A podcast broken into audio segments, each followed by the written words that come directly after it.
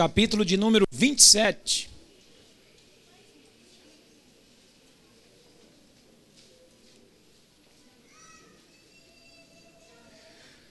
Aleluia. Os irmãos que nos visitam pela primeira vez hoje, seja bem-vindo, irmãos. Se tiver alguém pela primeira vez aí, que eu não vi no começo aí, que foi.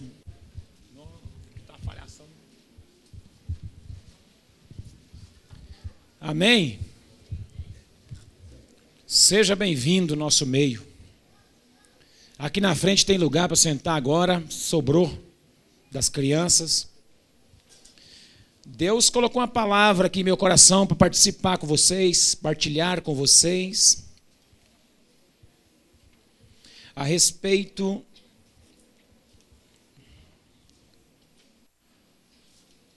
de como enfrentar tempos difíceis, tempestuosos.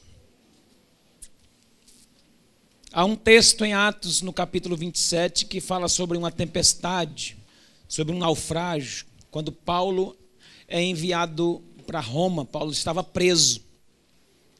E nessa ocasião, no meio de toda essa viagem tempestuosa, existe aqui princípios e lições importantes para a gente extrair nessa noite dessa palavra. Quando a gente está enfrentando tempo de eh, tempos tempestuosos, tempestades, Vamos orar um pouquinho antes de começar a pregar a palavra?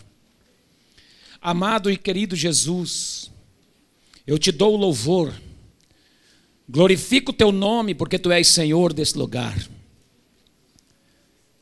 E eu bem sei, Senhor, que tudo podes, e que nenhum dos teus planos pode ser frustrado.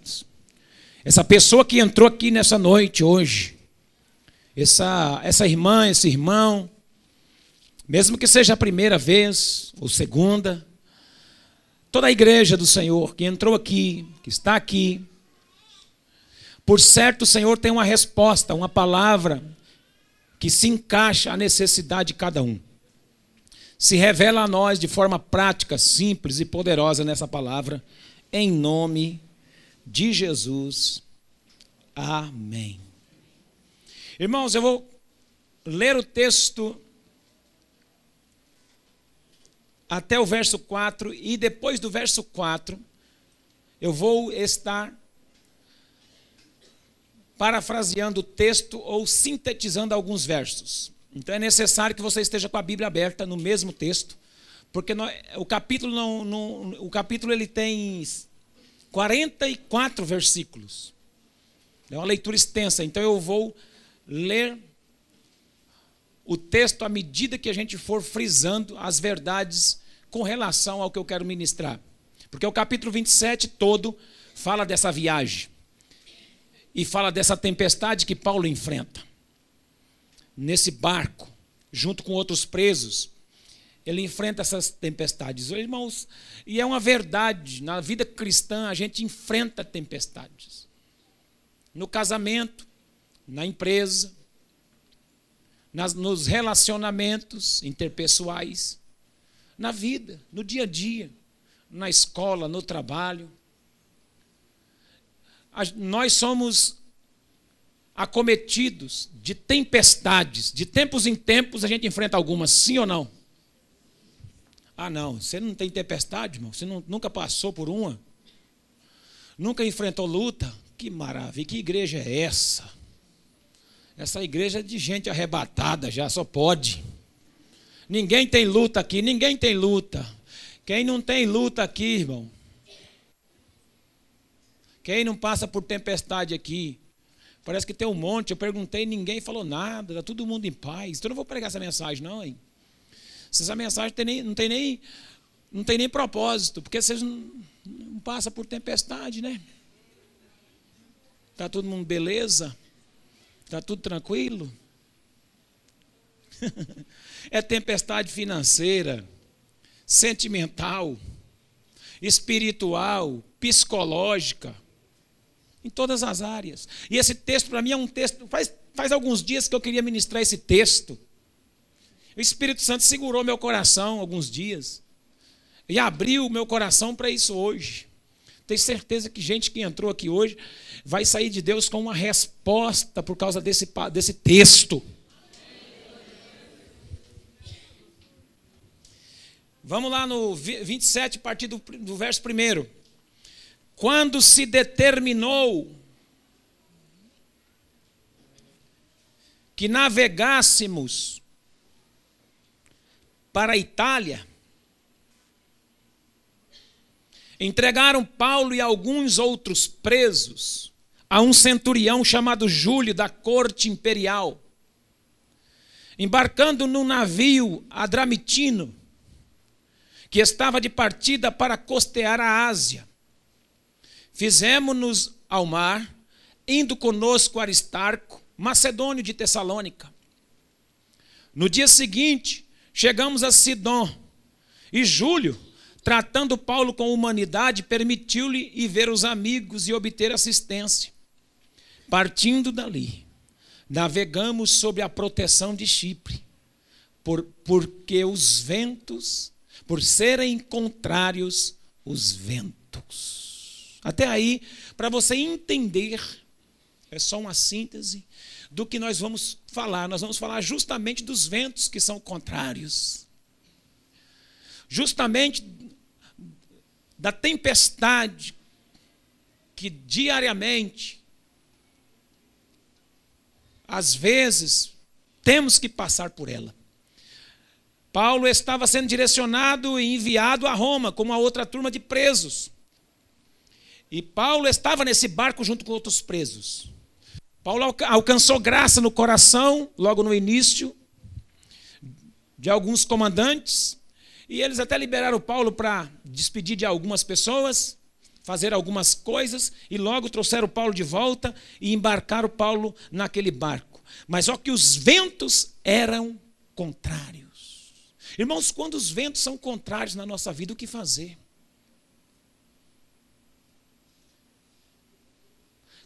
Quando a tempestade está travada, quando, está, quando os céus estão negros, quando a ventania está armada para o seu lado, para o meu lado, quando os tempos são difíceis, quando as coisas não se resolvem com conversa humana, com a troca de ideias. Quando você olha para um lado, olha para o outro, você não vê solução naquela causa. Você não, você não vê solução naquele, naquela questão. Quando as tempestades da vida nos abraça, quando as pelejas da vida nos abraça, quando os problemas nos alcançam, o que fazer? Quando os ventos são contrários, o que fazer? Paulo, aqui nesse navio, Deus vai utilizar da vida dele para trazer algumas coisas que aconteceu nessa viagem tempestuosa em que Paulo está inserido, algo precioso para a nossa vida. E uma das primeiras lições importantíssimas que nós vamos extrair do texto e de toda essa história dessa viagem tempestuosa é o que está contido do capítulo do verso 6, do capítulo 27 até o verso de número 12. Do verso 6 ao verso 12, a Bíblia vai dizer que Paulo vai falar para eles não viajarem. Escute para você ver o 6. Achando ali um centurião. Centurião era que cuidava de 100 homens. Um navio de Alexandria que navegava para a Itália nos fez embarcar nele. E como por muitos dias navegássemos vagarosamente, havendo chegado apenas de fronte de Sinido, não nos permitindo o vento ir mais adiante, navegamos abaixo de Creta, junto de Salmona. E costeando-a, dificilmente chegamos a um lugar chamado Bons Portos, perto do qual estava a cidade Laceia. Passado muito tempo, e sendo já perigosa a navegação, pois, todo, pois também o jejum já tinha passado, Paulo ou, os advertia, ou os admoestava, dizendo: Varões, homens, vejo que a navegação há de ser incômoda, e como muito dano, não só para o navio e a carga, mas também para a nossa vida. A tradução que eu tenho aqui diz assim: Paulo disse assim: Senhores, vejo que a viagem será desastrosa e causará muito dano não só para o navio e as cargas, mas também para as nossas vidas. Paulo percebeu espiritualmente, teve o discernimento que a viagem não seria boa. Mas olha o verso de número 12. Não, o, o 11. Mas o oficial, o centurião, dava mais crédito ao piloto e ao mestre do navio do que a Paulo. A primeira lição que nós temos que extrair daqui é: no meio de uma viagem tempestuosa, ou seja, de uma crise, você tem que saber a pessoa que você ouve. Você vai ouvir pessoas que têm o discernimento do espírito ou especialista. E nesses momentos, existem pessoas que até sabem das coisas, mas não resolvem. Existem pessoas que têm o conhecimento técnico, mas não têm o conhecimento do espírito. Nos momentos de crise da sua vida, você deve ouvir pessoas que têm discernimento do espírito, não é quem tem conhecimento de causa.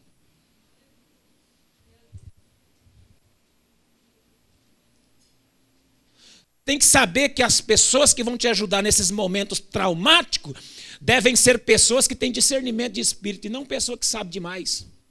Tem pessoa que sabe demais, não resolve nada nessa hora. Tem conhecimento psicológico, psicotécnico, mas não funciona.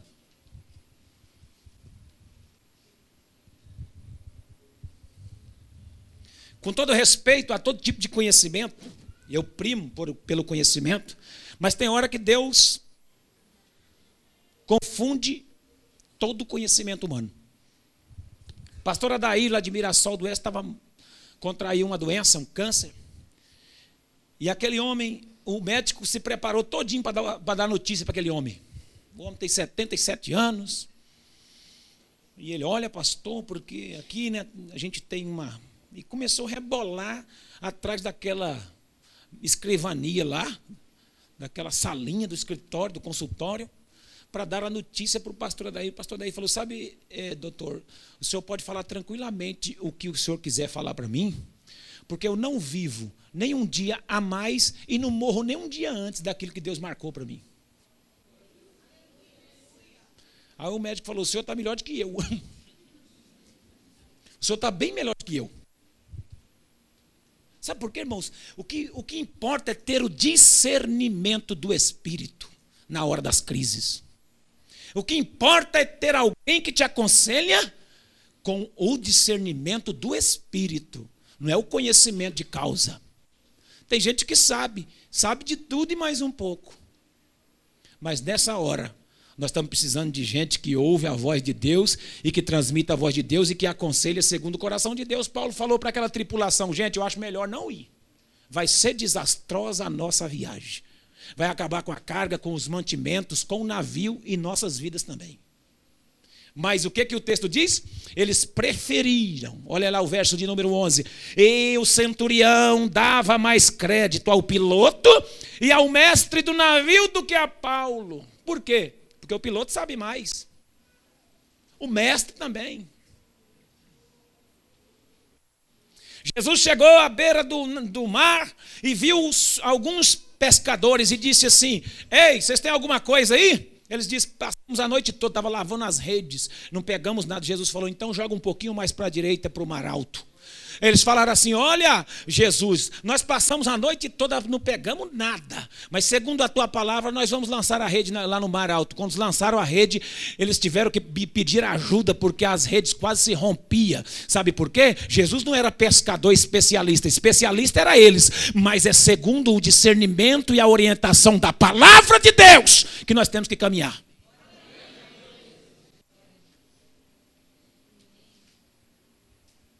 Deus é Deus que confunde os especialistas. Não estou desfazendo de nenhum especialista. É bom que tenhamos eles, só para provar que Deus é Deus. tem coisas que a gente não explica. E a gente tem que falar assim: deixa que o Espírito Santo vai trabalhar nessa causa. Aleluia. Essa é uma lição na viagem tempestuosa da nossa vida. A gente tem que ouvir pessoas que têm discernimento de espírito, amém? Traga para junto do seu convívio, traga para junto do, do seu casamento gente que tem discernimento do espírito. Faça amizade, casais, pessoas aqui, ó, gente casada. Faça amizade com casais que tenha discernimento do espírito. Não leva gente endemoniada dentro da sua casa, não. Não leva a gente atrapalhado para perto de você, não. Deixa ele curar a vida dele bem longe de você. Porque você já está em crise. Ainda traz um, uns atormentados para perto de você. Gente que às vezes quer saber demais da conta, não sabe de nada. Traga gente cheia do Espírito Santo que tem discernimento. Tenha amizade de gente que tem discernimento. Conviva com gente que tenha discernimento. Gente que na hora que você estiver passando uma crise, ele vai te dar uma palavra revelada de Deus para a sua vida. Quantos podem dar glória a Deus por essa palavra? Uma segunda, uma segunda é, é verdade que esse texto vai nos trazer no naufrágio. No tempo do naufrágio é importante pensar com os irmãos. Do verso 13 até o verso 19, a Bíblia vai dizer: soprando o vento sul brandamente e pensando terem eles alcançado o que desejava, levantaram âncora e foram costeando mais de perto a ilha de Creta. Entretanto, não muito depois, desencadeou-se do lado da ilha um tufão de vento chamado Euroaquilão. Olha o nome dele. Olha o nome do tufão. Forte, hein? Euroaquilão. Já tinha visto isso não? É bom ler a Bíblia por causa disso aí, que a gente descobre até nome de tufão.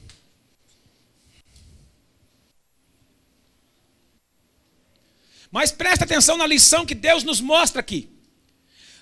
Não se engane com o tempo de calmaria. Essa é a grande lição. A lição mais importante. Não se engane com o tempo de calmaria. Olha lá o texto. O verso 13 diz: soprando o vento brando, soprando brandamente o vento, o vento calmo, vento, vento brando.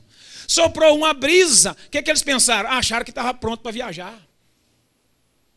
Não se iluda com o tempo de calmaria. Toma cuidado quando tiver tudo quietinho.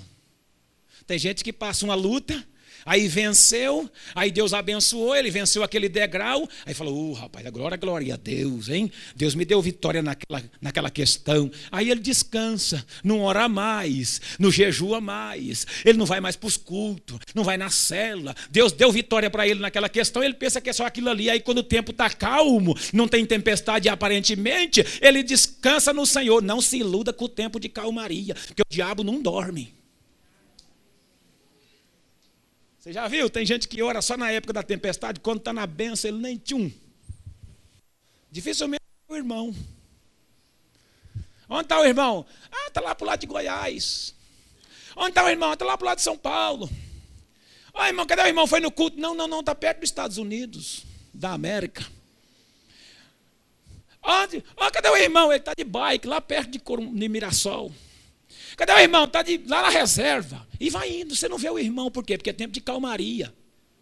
Está tudo beleza, aparentemente, e ele está, ó. Uh, vamos viajar. Pode ir, toca o barco para frente. Quando eles tocaram o barco, logo em seguida, desencadeou um tufão. Toma cuidado quando tiver tudo quietinho, viu, irmão?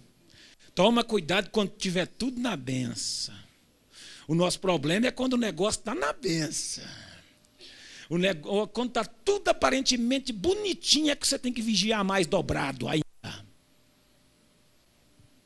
Posso ouvir um glória a Deus? Toma cuidado. Quando tudo estiver calmo, vai o conselho: não baixe a guarda. Continue atento, mesmo na bonança.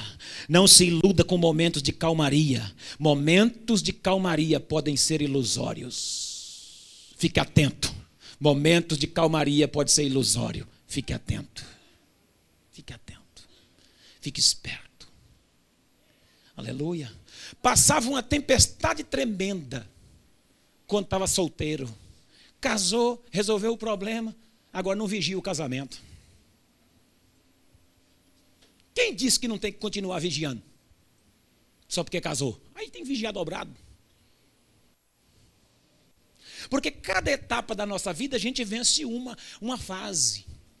Mas nascem outras fases. Cada degrau que você sobe é um que você vence. Mas existem outros, outros degraus mais, mais altos e maiores e, e, que, que, são, que exigem mais esforço e mais desafio da sua parte. Você tem que cuidar, porque quando o tempo parece que vai tudo tranquilo, você tem que ficar esperto, porque pode ser que alguma tempestade está escondida por trás das montanhas atrás das encostas, pode ter uma tempestade desembocando, e desembocou um tufão.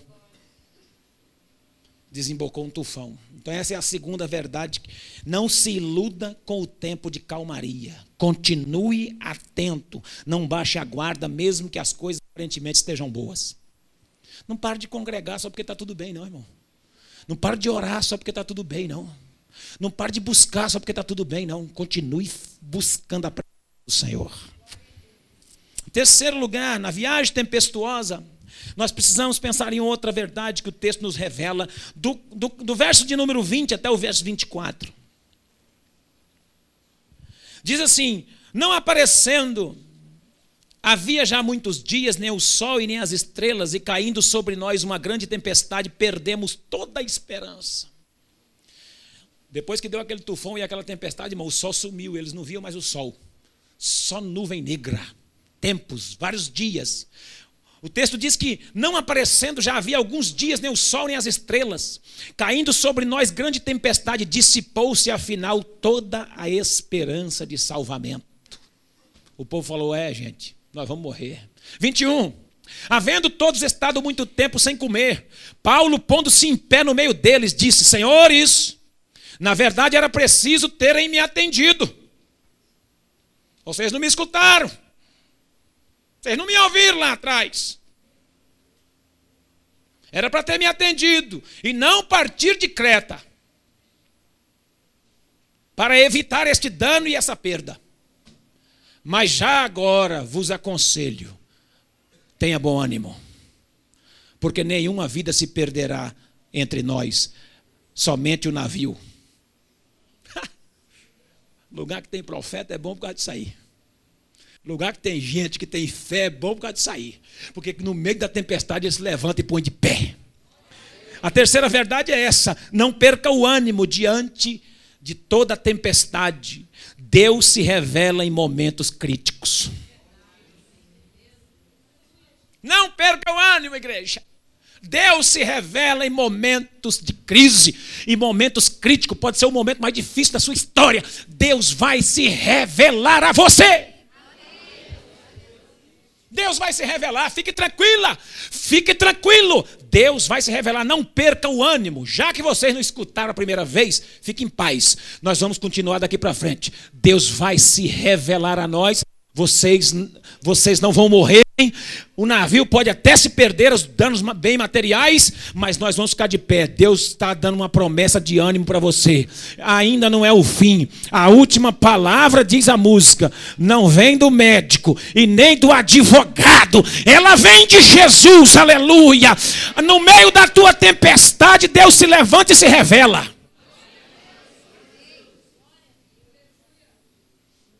Toma posse dessa palavra. Deus traz convicção no nosso espírito no meio das tempestades. Eu profetizo isso sobre sua vida. No meio das tempestades, Deus vai trazer convicção ao seu espírito. Convicção ao seu espírito, convicção ao seu espírito, convicção ao seu espírito. No versos de número 24 até o 26, ainda uma outra verdade específica no meio da tempestade. Diz assim o verso 24: Dizendo Paulo: Não temas, é preciso que compareças perante César. E eis que Deus, por sua graça, te deu todos quantos navegam contigo. Portanto, senhores, tenham bom ânimo, pois eu confio em Deus que sucederá do modo por que me foi dito. Porém, necessário é que vamos dar em uma ilha. Pronto tempestades quarta verdade, é quarta ou terceira, não sei, já estou tocando o barco para frente. Quarta. Tempestades não impedem o propósito de Deus. Sabe? No livro de Jó, Jó passou por várias tempestades, perdeu os filhos todos. Só ficou a lepra, a carne apodrecendo, um caco de telha para coçar e a mulher para atormentar.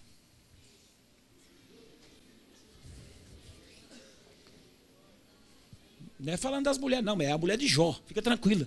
Só que a mulher de Jó tinha que ficar, ela não podia morrer, sabe por quê? Porque Deus tinha projeto de devolver os filhos dele tudo. E com quem que ele ia ter o filho? É com a mulher. Então a mulher ficou para isso. Só que ela até atormentou ele, falou: amaldiçoa seu Deus e morre.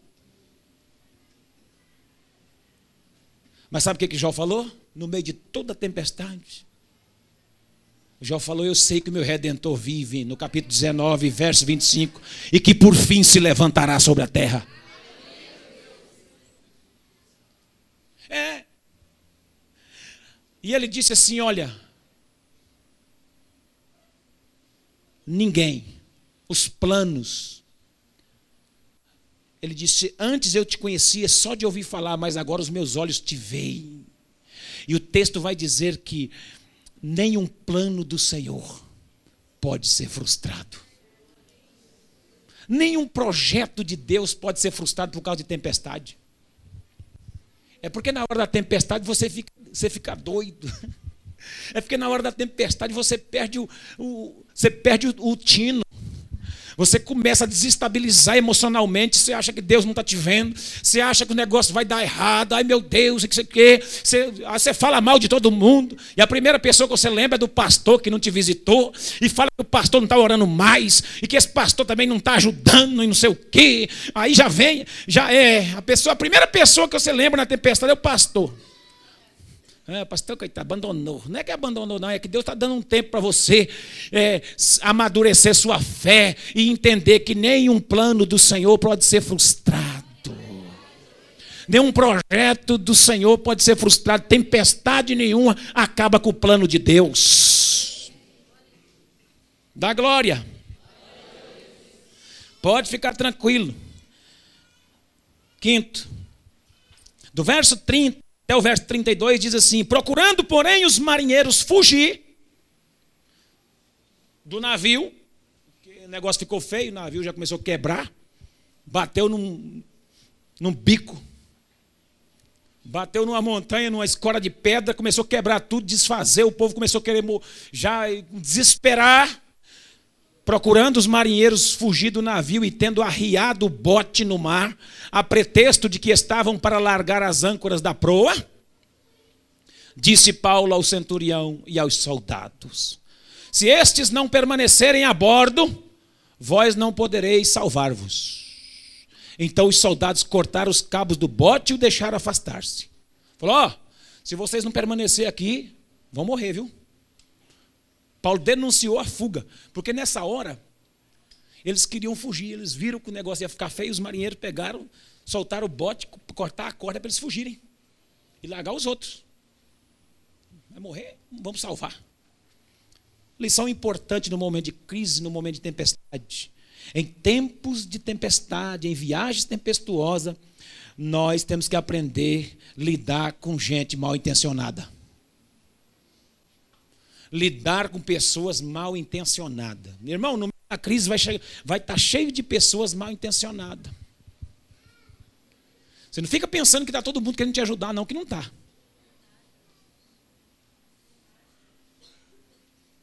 Tem gente querendo fugir, deixa você morrer. Se der para ele escapar na hora, ele escapa e você fica. Ele escapa e você fica.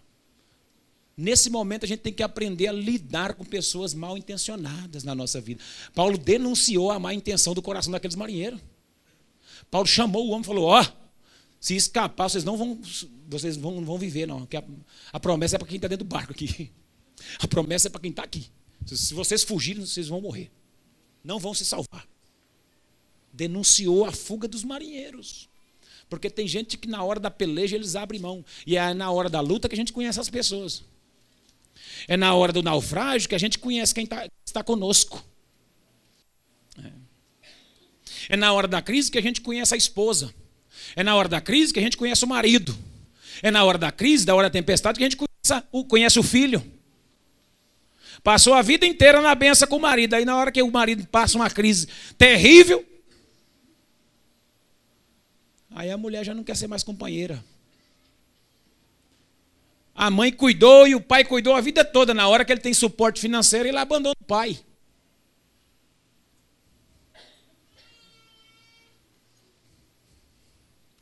O pai precisa de um real, dois reais, dez reais, cinquenta reais para pagar um remédio. Ele tem no bolso, mas não dá.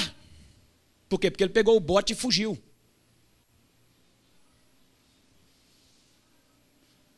E aqui está o profeta denunciando. Ei, se vocês escapar, vocês vão morrer. Se vocês fugirem, a promessa é para quem está aqui. A fuga a gente tem que lidar com gente que foge na hora da tempestade. A gente tem que ter essa noção. Vai ter gente mal intencionada na hora da crise querendo tirar proveito. Sabia disso? Tirar proveito. Ó, no meio dessa tempestade que o Brasil está passando financeiramente e politicamente, está cheio de gente mal intencionada na política, querendo tirar proveito daqueles outros que estão morrendo, querendo fazer campanha em cima de quem está preso, de quem roubou, quem nunca roubou, quem não sei o quê, tudo conversa.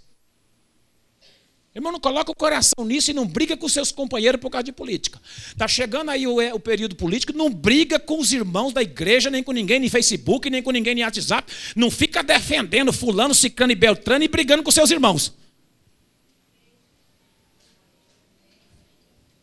Não fica, dando, não fica sendo bobo, não. Você defende uma pessoa que, que você não conhece, daqui a pouco acabou. Ele passa a perna na nação inteirinha, você fica chupando o dedo aí. É, infelizmente, votei em fulano, fulano me enganou. Não briga, não, não entra nessa onda, não. Não entra nessa onda, é porque na hora das tempestades está cheio de gente mal intencionada querendo tirar proveito das coisas. É só um conselho, isso aqui é só um parênteses na mensagem, tá? Só porque eu lembrei também. Para alertar. Em tempo de crise, somos obrigados a lidar com gente mal intencionada. Paulo se preocupou com quem estava do seu lado, à sua volta. Paulo denunciou a fuga dos marinheiros. Paulo testemunhou na, da fé dele na tempestade. Quer ver? Nos últimos versículos, Paulo vai testemunhar. Paulo vai se levantar. Paulo ficou em pé, o texto diz.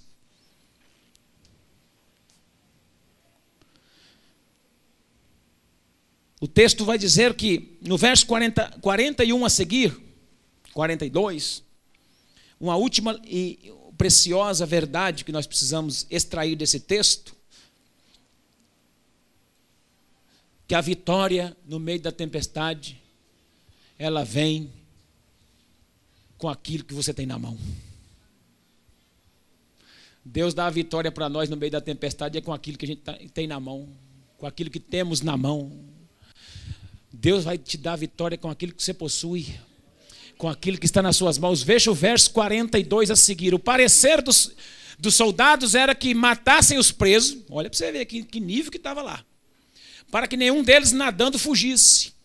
Mas o centurião, querendo salvar Paulo, porque Paulo já tinha ajudado a viagem até agora, e ele percebeu que Deus estava com Paulo, quis ajudar Paulo. Impediu-os de fazer isso. E ordenou que os que soubessem nadar fossem os primeiros a lançar-se no mar e alcançar a terra. Quanto aos demais, aos demais que salvassem uns em tábuas, outros em destroços do navio, e foi assim que todos se salvaram em terra. Aleluia. Cumpriu-se a palavra que Paulo disse que ninguém morreria. Eles queriam matar os presos. Vamos matar os presos porque aí né, fica mais fácil para que eles não fujam. Aí o centurião interviu, falou: Não, querendo salvar Paulo, salvou os outros presos também. Falou assim: Quem de vocês sabe nadar? Aí ele falou: Eu sei. Então pula na água e vai. Acha terra. Você já sabe nadar? Então pode ir. Vai na frente. E os que não sabem nadar, pega um pedaço de tábua dessa aí do barco, pega um pedaço de pau, uma ripa dessa aqui, uma prancha dessa que sobrou quebrada aqui, pula em cima e ó, Cada um, cada um pegou um, um, pedaço de, de tábua, destroços dos do navio que estava por ali quebrado, e montou em cima daquilo, foi nadando, foi nadando até que todos chegassem em terra e se salvassem. Porque Deus dá a vitória com aquilo que a gente tem na mão. Tem o quê? Tem só um pedaço de tábua? É com essa aí que Deus vai te dar a vitória para você se salvar.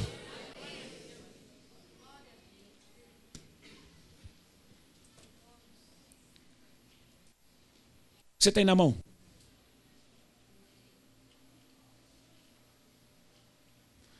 O que, que tem na sua mão? Ah, eu tenho só um pouquinho de azeite e um pouquinho de farinha. Vou fazer um bolinho, eu e meu filho vão comer morrer amanhã. A partir de amanhã nós estamos para morrer. Não tem mais comida, não tem mais água, não tem mais nada. O que, que você tem na mão? Então o profeta falou: faça um pedacinho de bolo, traz aqui para mim, o primeiro para mim que a farinha não vai se acabar. Sabe por quê? Porque o recurso está dentro da nossa casa.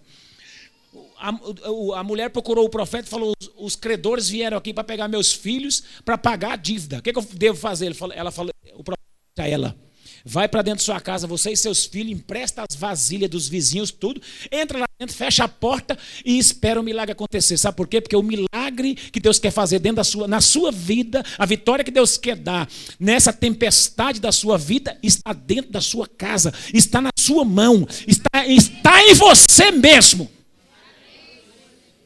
Vamos ficar de pé para orar? Quantos recebem essa palavra essa noite aqui? A vitória é do povo que crê. E a vitória está nas suas mãos. O que, é que você tem na mão? Agora eu quero levar você a, desafiar você a pensar. O que, é que você tem na mão?